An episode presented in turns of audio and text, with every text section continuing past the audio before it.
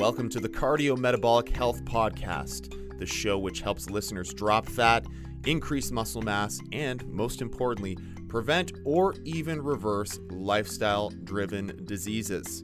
Join me and my co host, Dr. Andrew Appleton, as we dive into the root of obesity, diabetes, neurological disorders, and even many cancers. Yes, these are all preventable diseases driven by various lifestyle choices that you can do something about today. Our podcast aims to take complex health topics and turn them into easily digestible information with a practical viewpoint so you can take meaningful actions right now. So join us as we do our part to reestablish the core value of health back to our community.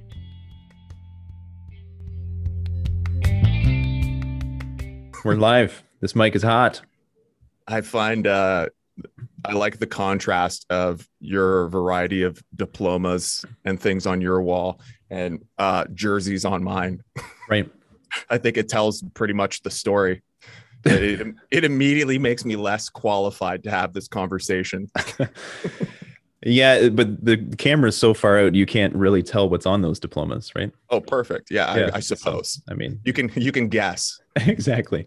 More importantly, I've got my children's artwork over here, which is I've got some in Yeah. here too, which I mean I don't really know who that's for. I exactly. don't I don't think I've looked at it since it's been put up there. Just Yeah. a reminder that I do I do have kids.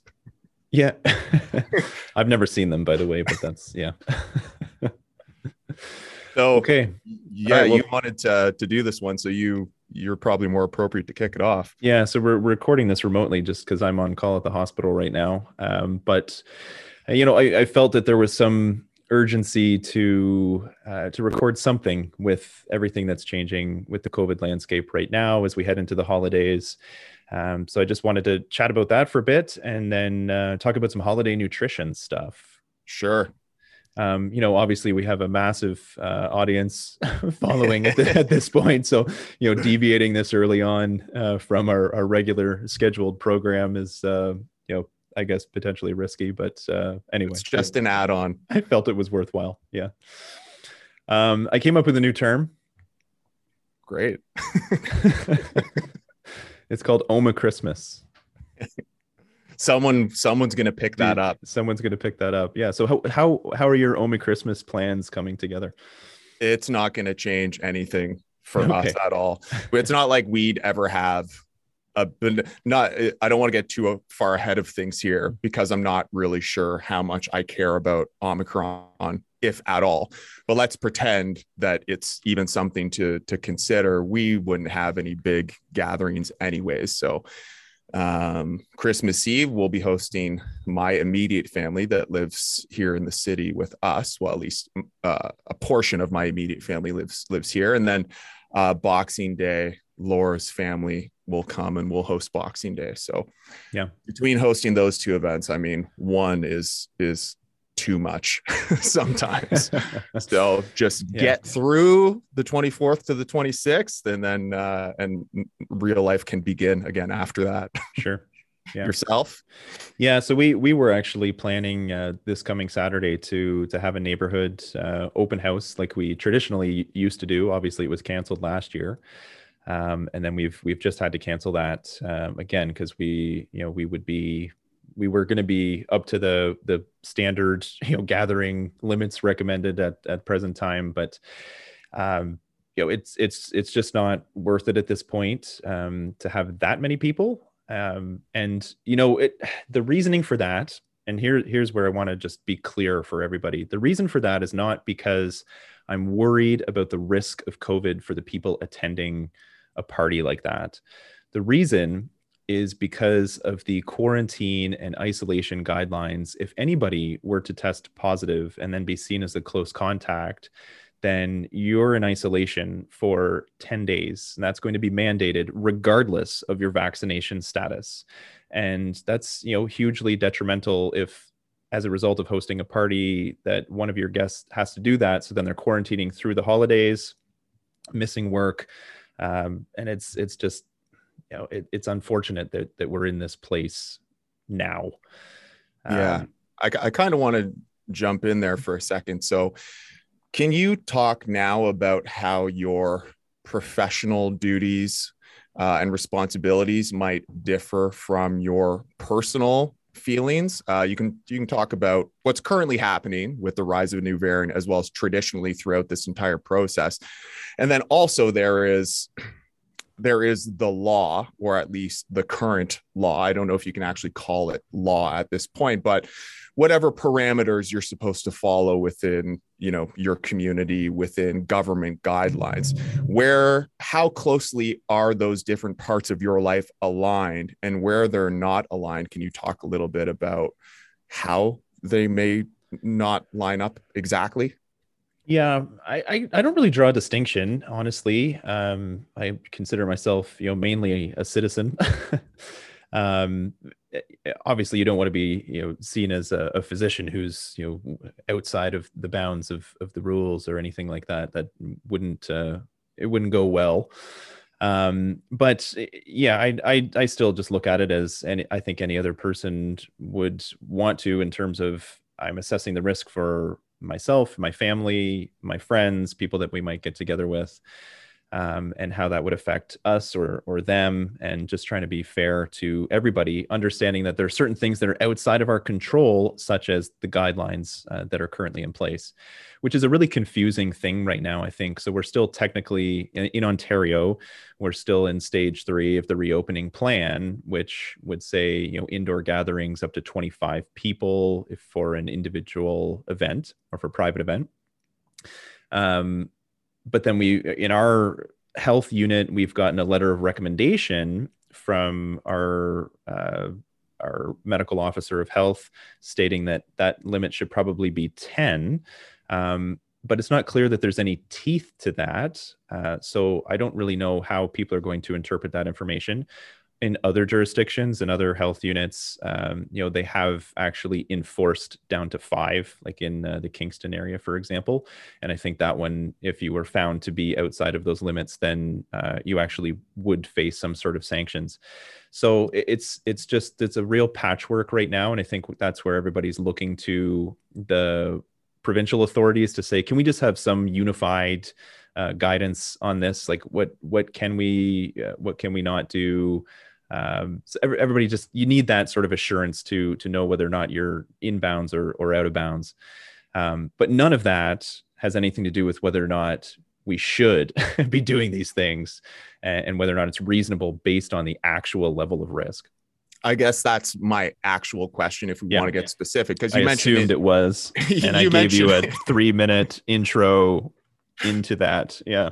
hey, you got to cover your ass and tick your boxes. So I guess the, because you mentioned, uh, and you can correct me here because I'm I'm I'm ad libbing a little bit, but you're you're essentially saying that the precautions that you are planning to take over Christmas have less to do with the actual health risk and more to do with the inconvenience of potential restrictions that come from there. Yep. And I think this is the battle that you see right now uh, between people, between citizens and certain professions, between all citizens and public health is it's very difficult to see how most of the restrictions put in place have actually contributed to a healthier, better protected society. And I would say that it's that it's even more clear to assess the damage that has happened now and we'll probably not see the total scale of for you know 5 to 10 years with these restrictions that are put in place and in speaking as someone who's on the outside of all this to some degree, I try to be as informed and educated as possible, but I am just a citizen. I'm not a professional. I don't work in public health. I don't operate at the governmental level. But the longer this has gone on, the more disconnected I see the measures from the thing that we're actually trying to achieve, and the more irresponsible and incapable I find our leadership in these places to be. And the conflation between public health and politics which has conflated medicine with politics and vaccines and medications with politics is destroying trust in public health systems. And i think rightfully so. And and and that's my opinion right? I'm speaking from how i see this whole thing and how it's gone. But in your position as a physician who's probably seen a lot more people actually sick seen people die seen the the worst of the worst of the disease you might have a more well-rounded perspective of how all of this has unfolded. So I know there's a lot there, but can you kind of generalize from from the beginning until now what your professional and personal perspective on all of this has been and if you've seen any disconnect between what is helpful rather than just people who probably shouldn't have as much power as they do perhaps going a little bit overboard even if pure incompetence is the base reason for why some things have gone so poorly.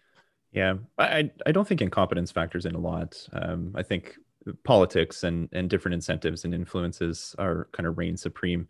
But let, let me just so I can give you a bit of background on my personal experience and perspective. So this time last year, we were in the middle of an outbreak in my institution on our unit. Uh, so from November to January, we were in outbreak, and we, there was, uh, healthcare worker to healthcare worker transmission. There was patient to patient transmission, and it was bad. It was a nasty, nasty scene. I was, you know, coming in every day, and literally, a new patient every day was was getting COVID. We couldn't stop it they were getting really sick. And these are people that were already sick to begin with, right? They're older, lots of comorbidities, in hospital for completely unrelated reasons. And we were unable to protect them from getting COVID and in many cases dying. And that was that was horrible. We were not able to protect the most vulnerable citizens among us. Same story in long-term care at the beginning of the pandemic. Um, so I, have seen firsthand exactly what this can do, and you know, because of my exposure in that circumstance, you know, I was one of the first people to get vaccinated. Uh, literally on the second day that they offered vaccines in in London, Christmas Eve last year, I got my first dose.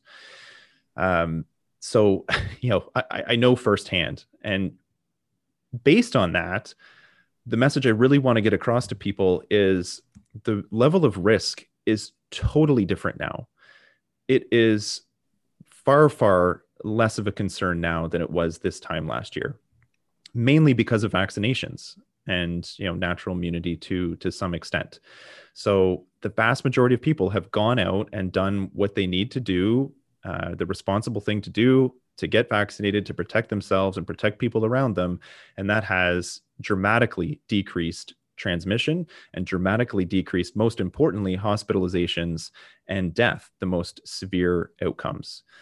So now, in the face of a new variant, you know, the, the calculus changes. And this is where I think the messaging from mainstream media and political groups is falling flat, and that it's still overly sensationalized, fear based messaging. And for our listeners, what I just really want to underscore is, you know, don't be scared. And I really hope that this is not causing a lot of excess anxiety for people, uh, because that's the worst possible place we can be. And I really, really hope that this doesn't actually lead to uh, lockdowns, school closures, etc. Because at this point, it's probably going to do very little good and uh, certainly will cause harm uh, to to the groups subjected to those measures. So I'm just sorry if it looks like I'm not paying attention here. I'm looking for something that's just, just totally lost interest with all of that. No, I'm looking for something that uh, this is from an article, and I'm sure you're aware of uh, who Dr. Peter Juni is for those yeah. listening, he's the uh, head of the uh, science advisory table. Are you are you are you journalisting me right now? I am a little bit. I'm not the uh, I'm not the source journalist. I'm doing journalism on the journalist. So this is this just speaks to, and this is uh, of course this is from an article, so this is all paraphrased but quoted. Uh, so you know there could be some things within the gaps that make this sound less awful than I think it does but I'll just read you uh, these two short paragraphs. The head of Ontario's science advisory table says that the notion that Omicron variant is mild is a myth and that people needed to stop their quote unquote wishful thinking. This, despite the variant's skyrocketing numbers, with just one person in the world at the time of this print uh, having died with Omicron.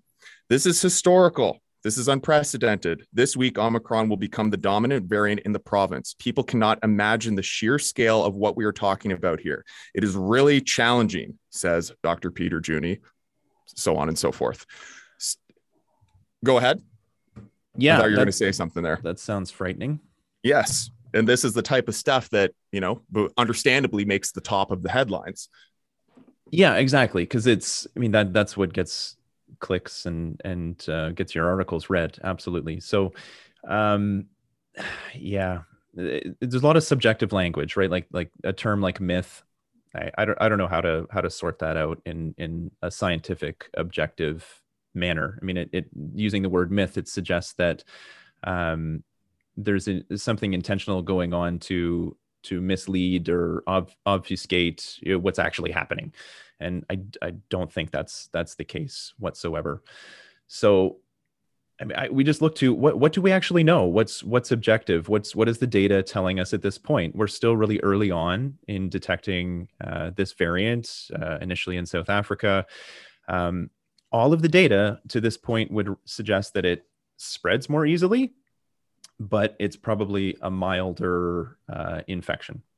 So that's good. I mean, yeah, so more people might get it, but if it's not causing uh, hospitalizations and severe illness at the rate of uh, like Delta, for example, um, then that's a net positive. So, and and we know that uh, there's early studies suggesting that uh, immunity from vaccines uh, does still give us some protection. So you know, there was uh, data released yesterday, uh, I think, from Pfizer. You know, from the pharmaceutical company. Yes, absolutely. Um, but in double vaccinated people, there was still an estimate of about 70% protection from severe disease. So, you know, 95% from Delta and previous uh, previous strains, 70% with this one. So that's a lot more than nothing.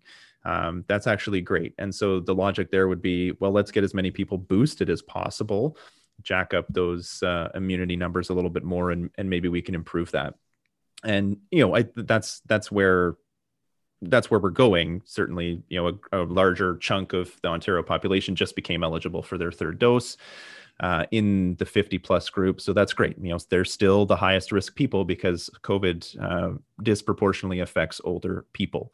So to me this is this is all great. You know so why is it that public health is so worried well, it, it just comes down to projecting what the numbers might do. And the concern always has to be are we going to overwhelm our healthcare system? Are we going to fill the hospitals with COVID patients? Are we going to have to you know, delay surgeries? Are other people not going to get their cancer treatments and other treatments because there's so many people with COVID that require um, treatment? Um, it's too early to say that obviously if you look at all the worst case scenario modeling then you can you know work yourself up pretty good.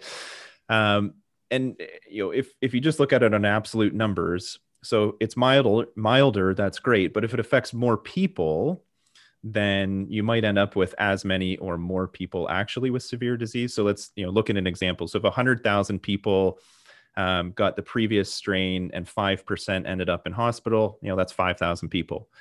If a million people end up getting this strain, so 10 times more, even if it's you know, only 1% of those people who end up in hospitals because it's milder, that's still 10,000 people. Right. So, it, uh, on an absolute basis, if it flies through the population, which it seems like it's probably going to do regardless of the measures we put in place, um, then sure, we're we're definitely we're going to see an uptick in in hospitalization. We're going to see um, mortality from from this strain uh, for sure. Uh, so then the question becomes, what are we willing to do? What are we willing to sacrifice in terms of uh, additional public health measures uh, to change that? And is that a net positive? and that's that's where it's really difficult to show that you know really stringent lockdown measures, closing schools, are actually beneficial. So, operating in a hospital, perhaps you have insight into this because to me, that's it's not that it isn't understandable having concerns about hospitals, ICU in particular, being at or above capacity and everything that comes along with that right? The the secondary effects that come from uh, filling up those spaces. But it's been two years of that problem with this specific virus as well as decades of that problem in ontario where it's not like hospitals being at capacity is a new problem. So with all of these resources, time, energy, finances, we went into paying university students to pay, paying university students to sit home, to shutting down small businesses and paying small business owners to not show up to work. All of these billions of billions of dollars that have gone to these places. What would have happened if those resources, financially and otherwise, were just allocated to innovating out of that problem because when I talk about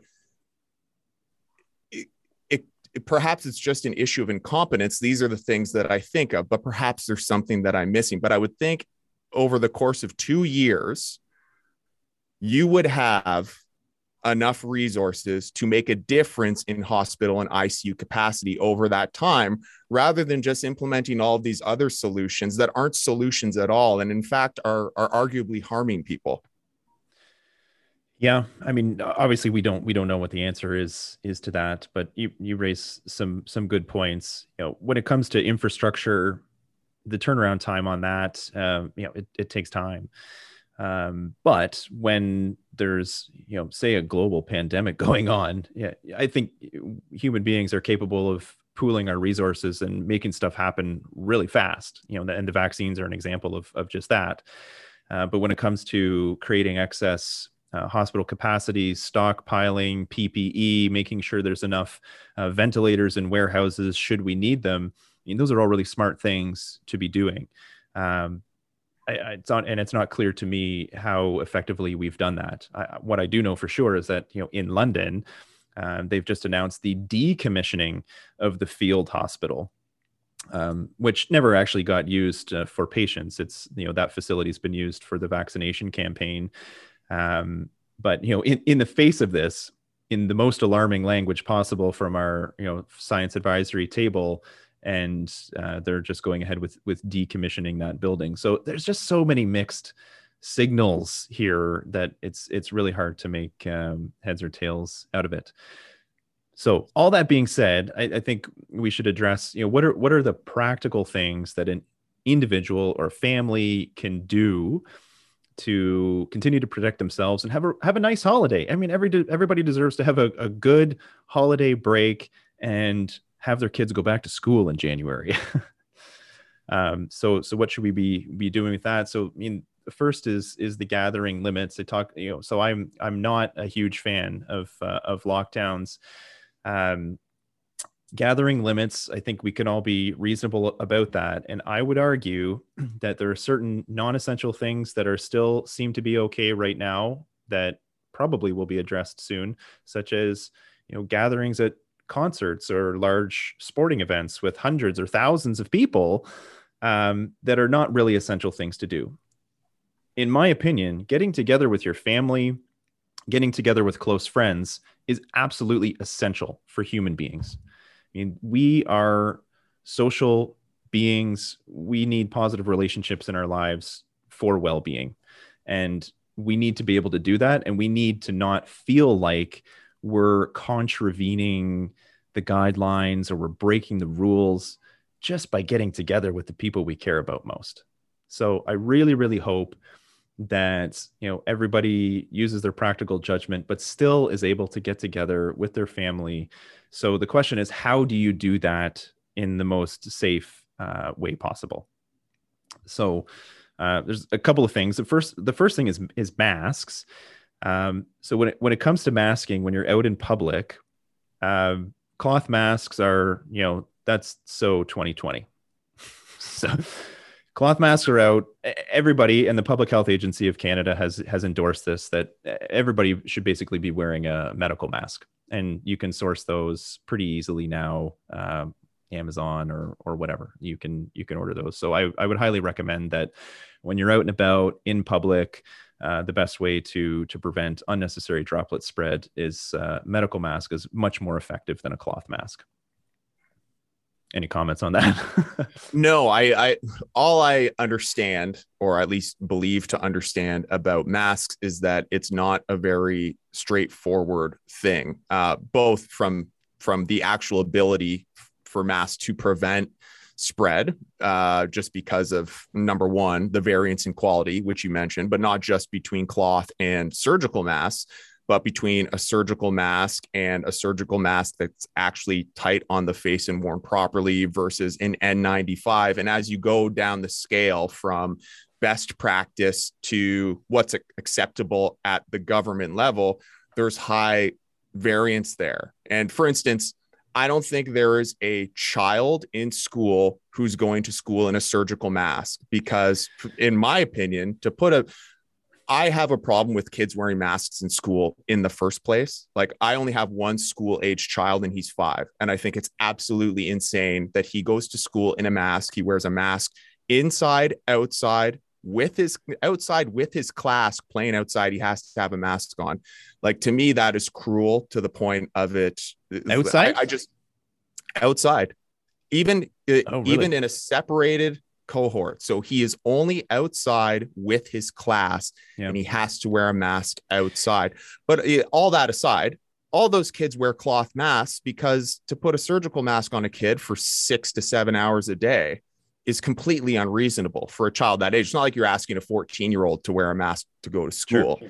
Uh, and then, of course, aside from all that, there's the potential issues of children that age of not seeing faces, not learning emotion, you know, not seeing their teacher's face, not seeing their pupil's face. But all that stuff aside, mandating masks does essentially very little because most people are either a not wearing a mask that's even proven to prevent the spread of a respiratory virus those who are probably are not wearing it properly where there might be some effect but not a strong effect and you're looking at one percenters who are wearing the proper mask the proper way in the proper places. So I, I get your point that yeah. that assuming that you're that you're that you're wearing the right mask the right way and you and the person on the other side are both doing that i mean i'm sure there's some range of effect all throughout but at the same time it's I, I feel and i'm happy to wear a mask anywhere anytime even if i believed it had a 0% effect i'm still going to wear yeah. a mask because it's a small thing to do that even if it just makes other people comfortable in this situation. Yeah, that is yeah, completely I mean, fine by yeah, me. Wearing wearing a mask is is really it's it's not a big deal. And if you think it's an affront to your personal freedom, then I mean you got other stuff going on. Yeah. Um. But uh, yeah, I, I I take your point about the kids. I agree. And the the data on kids wearing masks is is basically absent. Um. And you know for all of the you know unsubstantiable issues about language development and uh, and you know learning learning reading faces and emotions and everything else. Who knows? I mean that that will maybe we'll figure that out. Maybe we won't uh, when no one no one can read in this right. in this generation. I don't know. Um, but i mean kids don't wear their masks properly. Um, they kids are kids. They get in each other's faces. Um, they snot on their masks. Uh, you know tell me about my it. son comes home and his mask is soaking wet and uh, it's got like dirt on it, and it, yeah, so it's it's it's probably not really doing anything. Um, plus, kids aren't the high risk group anyway, so uh, yeah, I, and I think it's it's very questionable how much children are contributing to overall community spread and you know anything that i've seen is it suggests that it's very limited. This is the un, under adolescence. Once you're in adolescence i think then it's it's reasonable to ask them to to mask up but if there's one small thing you can do then just make sure you get a good quality mask. That's that's basically all i'm saying. So if you're going to be masking anyway don't wrap a t-shirt around your face. Just you know get, get a three layer medical mask. So that's that. Um, rapid antigen tests. So i know you you do the rapid antigen test program in your workplace. Yeah. So for for you and your employees to screen themselves to make sure that you're eh, you know at least have some sort of reassurance that uh, you've screened positive that day that you're showing up to work. So that program's good and available for people who who work in small businesses. Anybody who's got um, school age kids, uh, their kids will have come home recently or soon will uh, with a rapid antigen test kit. So uh, you know my kids each came home with five of them. Uh, to use over the holidays every they suggest you know every three to four days just to make sure that everything's cool i think that's i think that's reasonable um, the problem is that these things are, are not easily accessible for uh, just personal use. So if you are going to have uh, a gathering, then doing a rapid test that day, a few hours before you go, uh, is probably a totally reasonable thing to ask people to do. And if I have a sorry, I have a question about the uh, antigen tests, mm-hmm. particularly the ones that have been sent home uh, in Ontario schools, because I actually I, I, made a post today about my son being sent home with rapid antigen tests over Christmas and said something along the lines of this should like as soon as these tests were available this should have been the first thing they were doing in schools rather yep. than all of this other nonsense cheap reliable rapid testing which was available should have been the first thing they were doing in schools if there's an outbreak test your child. If you think your child has some symptoms, test your child. It would have made all the difference uh, in the face of all these other things. Yep. And in posting that, I haven't looked at this myself, so I haven't been able to substantiate any of this. But in posting that, I got probably 30 responses to that post saying, uh, when people were reading the box, it was saying things like the test is essentially unreliable, false positives are high, this can't be like all of the typical warnings, right? So, with this antigen test, how much of those warnings are warranted? What can the test do? What can it not do? And I, I, just, you might have some insight into what the test is good for, what it's not good for, and what all of these different sorts of warnings, you know, some of them probably have to be put on there regardless so, of anything. Yeah. So we, yeah, exactly. They've, they've got to be on there. Um, it's, it's all imperfect, but we're, we're talking about layers of protection and assurances, right? So getting vaccinated is the most important layer. Wearing a mask is another important one. You know being reasonable about your exposures um, in large group settings is another is another one. And then rapid antigen tests is yet another layer. And if you're if you're doing all of these things then you stand the best possible chance of not contributing to the problem. You're still going to get covid at some point just you know just going to point that one out. Um, but we can certainly do our best without having to shut society down with all of these measures. So totally agree uh, the rapid antigen testing should just be part of the program of attending school. Uh, I think that's entirely reasonable, and um, you know maybe that would be a way for primary age kids to not have to mask. the The issue with how reliable the tests are um, so in, in medicine, we talk about sensitivity and specificity, which is basically, you know, how likely is it that a positive test uh, is an, is a true positive, and or uh, and vice versa with a negative test, is it is it true or not? So the sensitivity, which helps you to rule out an infection, is probably in an asymptomatic person, thirty to fifty percent. Okay, so if you get a negative test, um, there's you know a reasonable chance that that could be a false negative. Uh, and that's in an asymptomatic person because these tests are developed to be used in symptomatic people. So the what we call the pretest probability, like the likelihood that you have the thing that you're testing for to begin with, is already high enough. Whereas if you don't have any symptoms of anything, you know, it's already unlikely that you have it. So if you test negative, then okay, is is that really all that helpful? Well, I mean, now I know that there's at least a 50% chance that I definitely don't have it and I'm not just carrying it as an asymptomatic person. So again, it's it's just it's adding to layers of of confidence that you can have going out into the world. And so if you're if you're going to to a, a gathering with people where you're going to be indoors, no masks on, um, you know, I'm vaccinated, my rapid antigen test is negative, I feel really confident going into that setting and not feeling like I'm going to be spreading something unknowingly to someone. I, w- I want to take a, a step back because I know when I assume when you're talking about interventions, you're talking about external interventions, medical or otherwise, that you can take that will help protect you. Uh, but not only the nature of the podcast that we're doing right now, but also just general practice of being a healthy human being. As far as I understand, if you're under a certain age demographic, right? The elderly is a pretty general bracket, but it's clear that the older you are, the more susceptible you are to a negative outcome um, from COVID 19. And the younger you are, the far less susceptible you are to a negative outcome in COVID 19.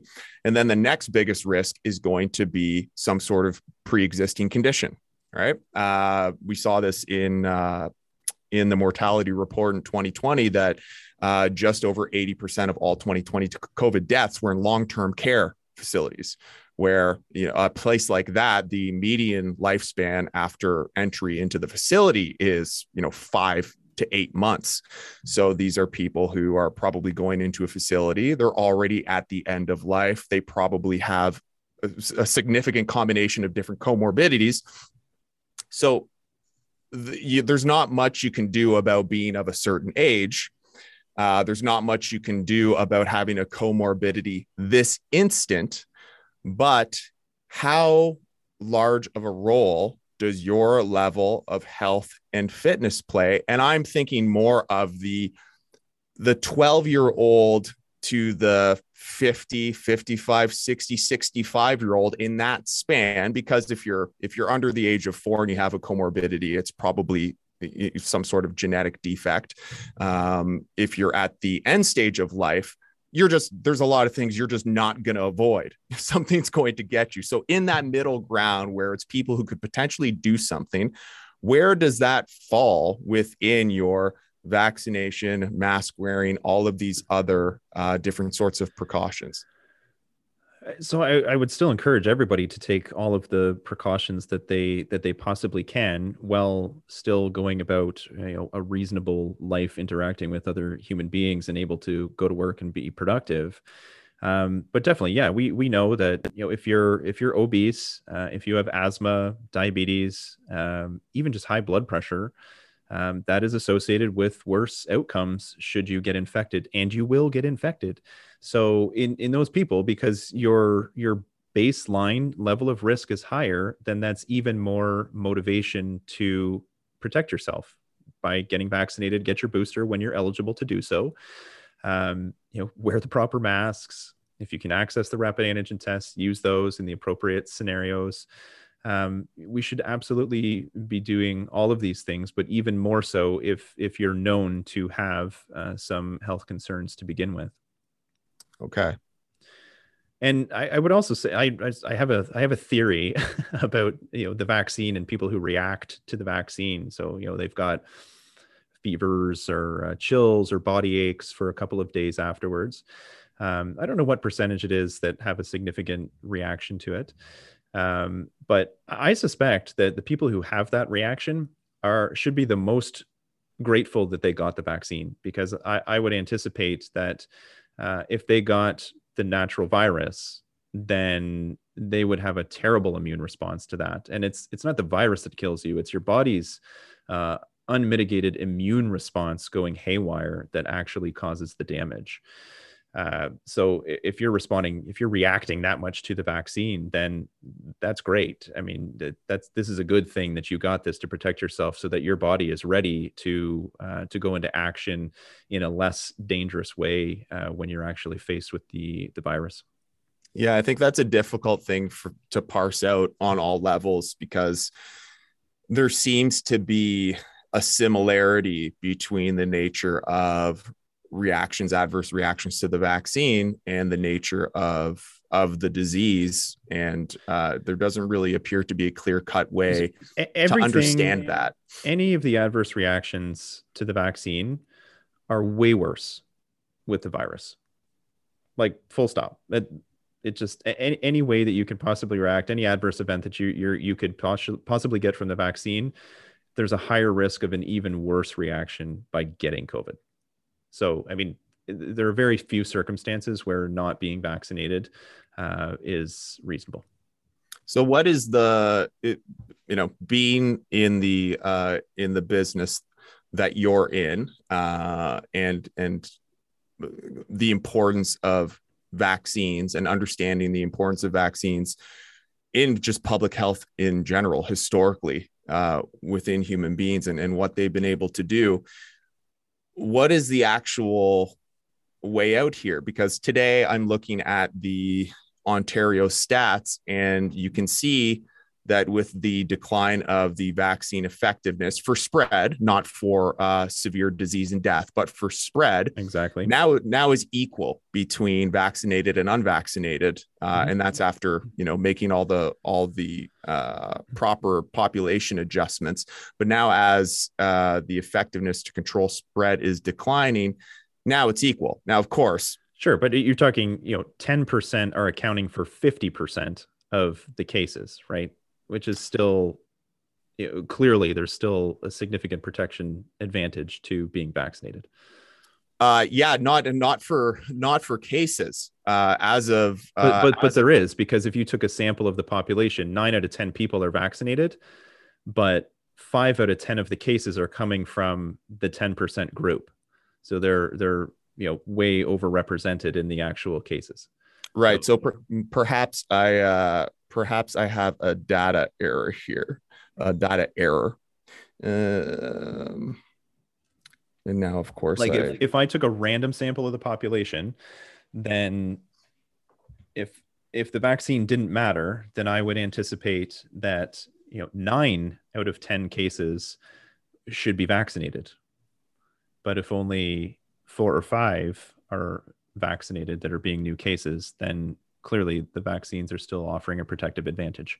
Yes, of course. I I, I understand that. Um, I'm I'm ballparking here, but I believe the most recent numbers out of Ontario for uh, for weekly case rates uh, for the last week was in vaccinated was over 800 and in unvaccinated was just over 100 and of course this isn't taking into account the fact that uh, the disease and death is greatly reduced beyond the uh, beyond you know the four to six month quote unquote antibody waning that you'll see uh, in various studies so even though antibodies seem to drop off a little bit more quickly uh, that doesn't appear to uh, affect the actual uh, effectiveness of yeah, the vaccine. I mean, and the neutralizing antibody thing is, I mean, it's it's not a a total indication of your body's immune response, right? So the we can't really test for T cell immunity, which is the the memory cells, which is the far more uh, potent, robust immune response uh, that you get from from vaccination.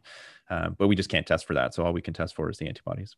Right. So let's uh, let's assume here that that that I'm correct, even if I'm not. And although hospitalization most days, but and even though hospitalizations and deaths, uh, let's let's take that out of account. Let's we know that that that is making the the biggest difference and a significant difference.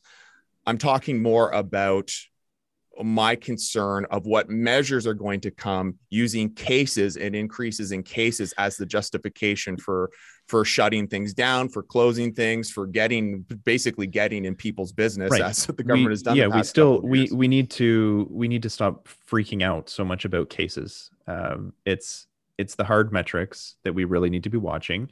And yes, there will be a lag, and we won't know probably until you know a month from now uh, just how much hospitalization and uh, and death that this variant is going to cause.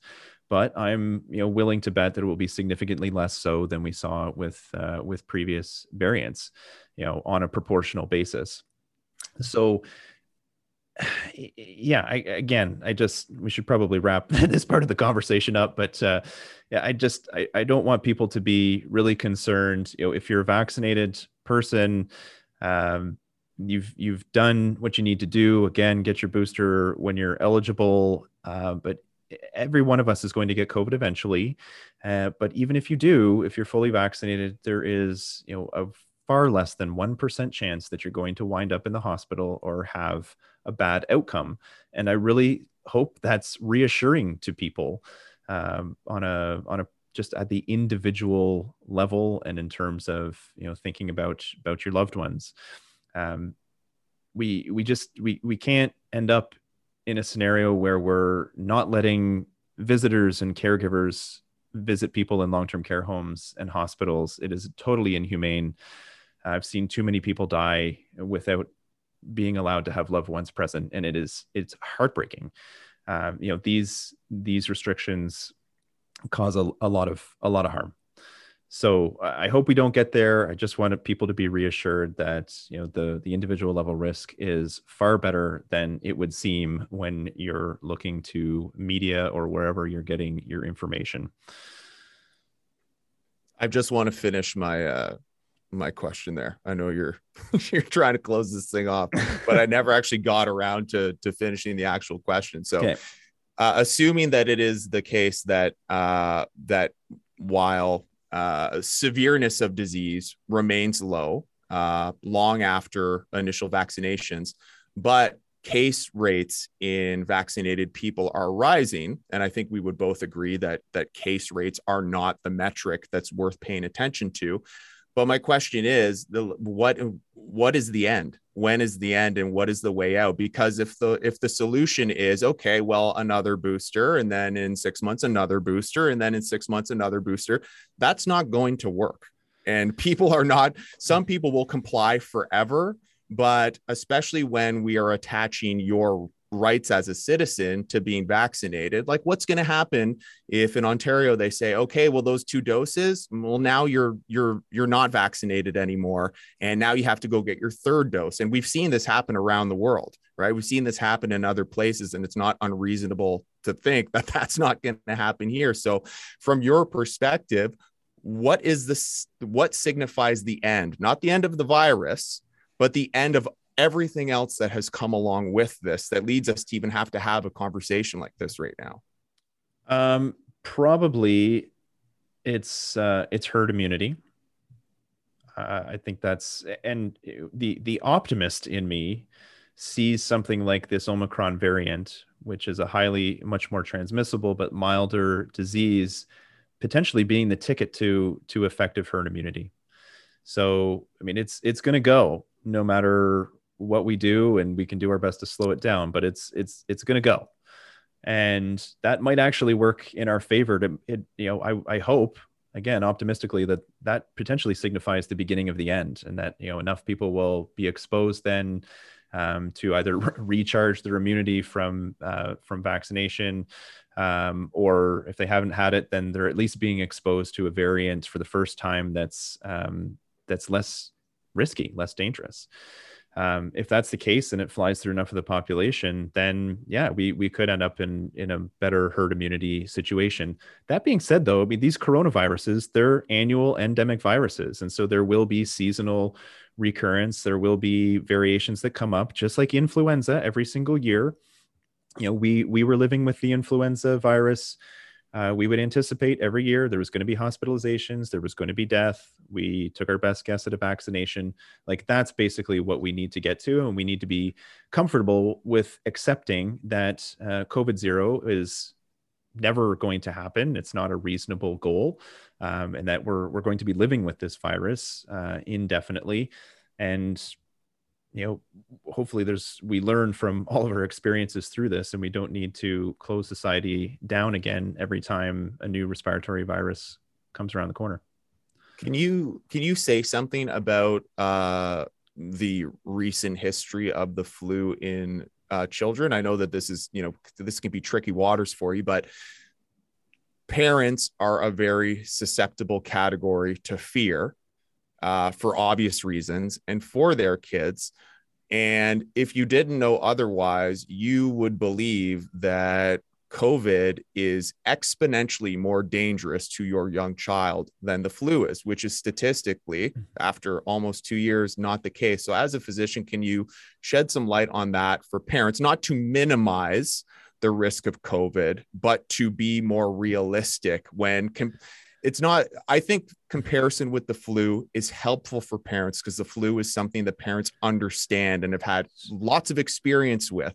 So in order to manage a parent's emotions so that they can you know make the proper decisions every day i find it's a helpful mar- marker to say well when you compare this to that this is the reality Yeah, agreed. So pre before the pandemic, every year we were all okay with understanding that your kid could get the flu, they could get RSV, they could get croup, they could get you know any of these other respiratory illnesses, usually seasonally. Um, they would be sick for a few days. Some would definitely have a, a bad outcome, especially those again with underlying comorbidities.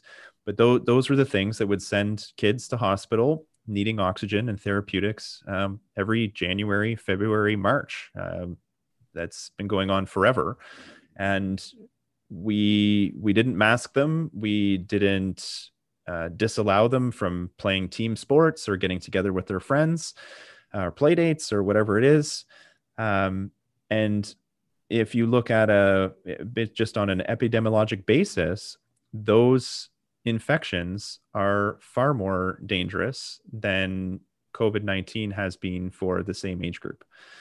Um, so yeah, if you're if you're making the decision to pull your kid out of sports and social activities and seeing their friends on the basis of COVID, um, then you should have been doing that all along, right? So, uh, because this this is actually less of a concern for uh, for the young young kids.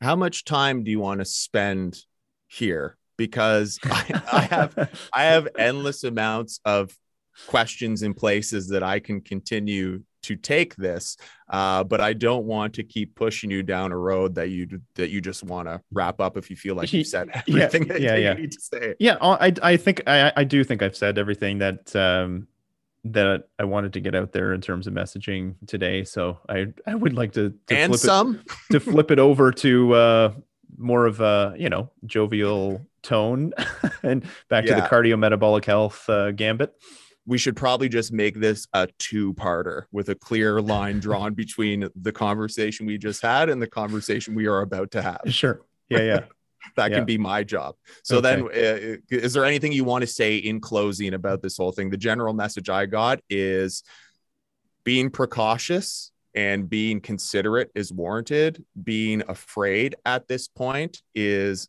not helpful, uh, unnecessary, yeah. and probably not doing anyone any good. Totally.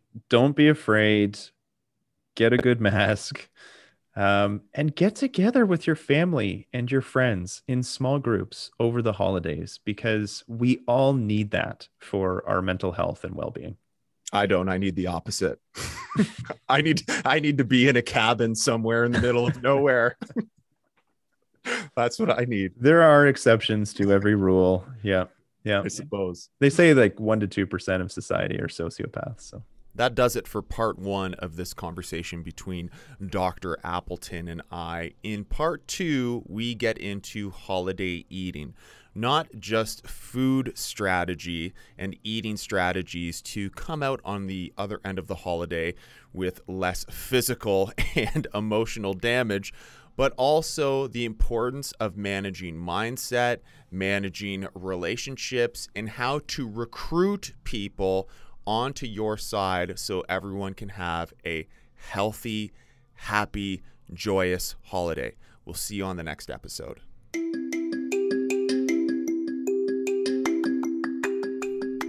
The content provided on this podcast is for informational purposes only and does not constitute the providing of medical advice and is not intended to be a substitute for independent professional medical judgment, advice, diagnosis, or treatment. I mean, clearly not when I'm speaking. I'm not a doctor, but that goes for the real doctor, Dr. Appleton, as well you should always seek the advice of your physician or other qualified health provider with any questions or concerns you may have regarding your health. You should never disregard or delay seeking medical advice relating to treatment or standard of care because of information contained in or transmitted. Huh? Transmitted? Yes, information contained in or transmitted in this podcast.